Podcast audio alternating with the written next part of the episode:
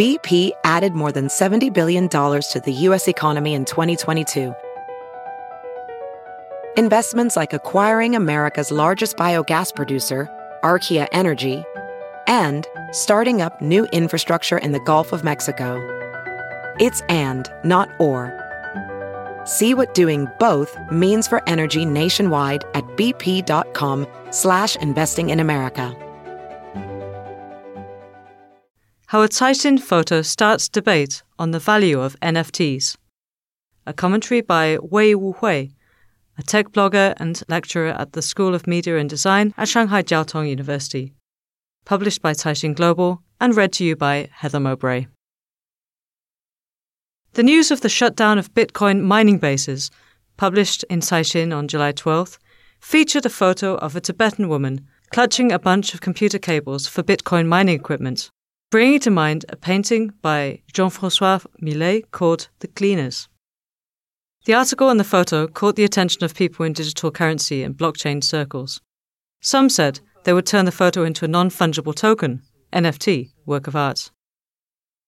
No sooner had this been mentioned than an edited version of the photo was indeed uploaded to OpenSea, the world's largest NFT market, with a price tag of 6 million US dollars. Of course, Caixin Media, as the copyright owner, firmly opposed its secondary creation sale. But that did not stop the image, yet again drawing readers' attentions to NFTs and the curious mixture of farce and speculation that surrounds the phenomenon. NFT stands for non fungible token, with the emphasis on non fungible, meaning irreplaceable. As original digital works, especially digital works of art, can be easily copied, it is difficult to protect authentic rights, making it hard to prove the verifiable commercial value of anything produced digitally.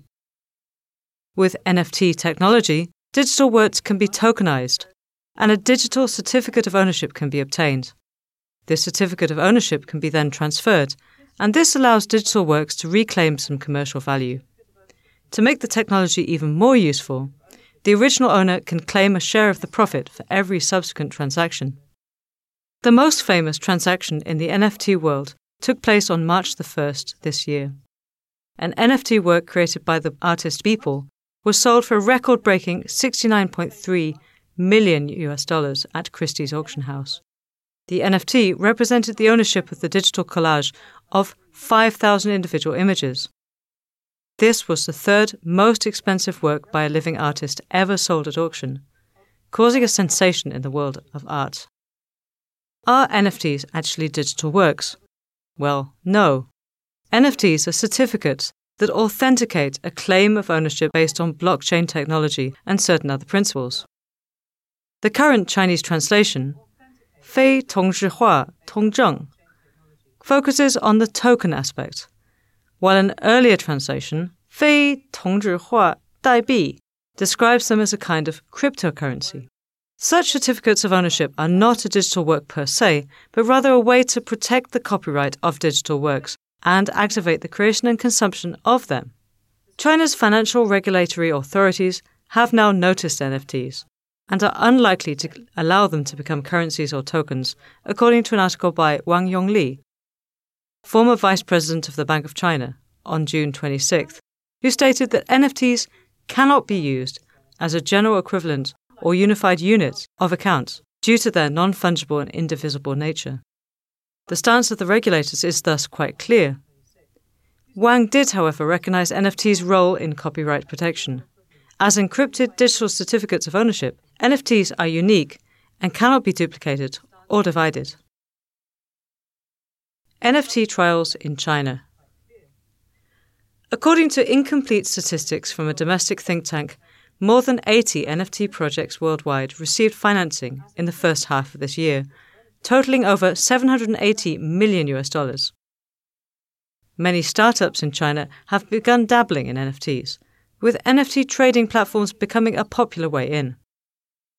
And while these companies vary greatly in quality, most are looking to take advantage of a new and exciting opportunity. Furthermore, large companies are also carrying out exploratory activities in the field, but in a more conservative and cautious manner. Ant Chain, owned by China's Ant Group, is one of those explorers and it has already made two attempts this year. In June, the NFT payment code skins of four Imperial Palace intellectual properties, including the Dunhuang flying apsaras and nine colored deer, were sold in limited quantities on the Antchain Fan Grain mini program in the Alipay app. They were only allowed to be used for such application services as displaying, studying, researching, appreciating, and downloading compressed images of corresponding digital works in the interface of specific business scenarios. For example, they can be used as the skin for Alipay payment codes. However, these NFT works cannot be used for other commercial purposes, nor for hyping transactions. In July, Antchain, as the global partner of UEFA, the soccer association, was authorized to launch a top scorer trophy in which the winner's score sheet will be uploaded to a blockchain ledger for permanent storage. The company has distributed 1,600 digital collections of its UEFA Euro digital trophies. A holder can only keep the collection as an investment and may not transfer it or use the NFT work for any commercial purpose apart from with the written consent of the copyright owner. Antchain regards NFTs as a tool for authenticating rights to a digital work, but does not support subsequent transactions. However, compared with prudence in transactions, Antchain has taken steps to authenticate ownership. Whether it's the Dunhuang Flying Apsaras or the UEFA Euro Top Scorer Trophy, Antchain turns real objects into NFT works stored in a blockchain. Uncertainties abound. NFTs can be used imaginatively. For example, anyone can issue an NFT and thereby create a token like system. However, this aspect also brings a lot of uncertainties. There's still a strong sense of speculation in the field, too. And in the absence of a key pricing mechanism for NFT works, the market may go crazy.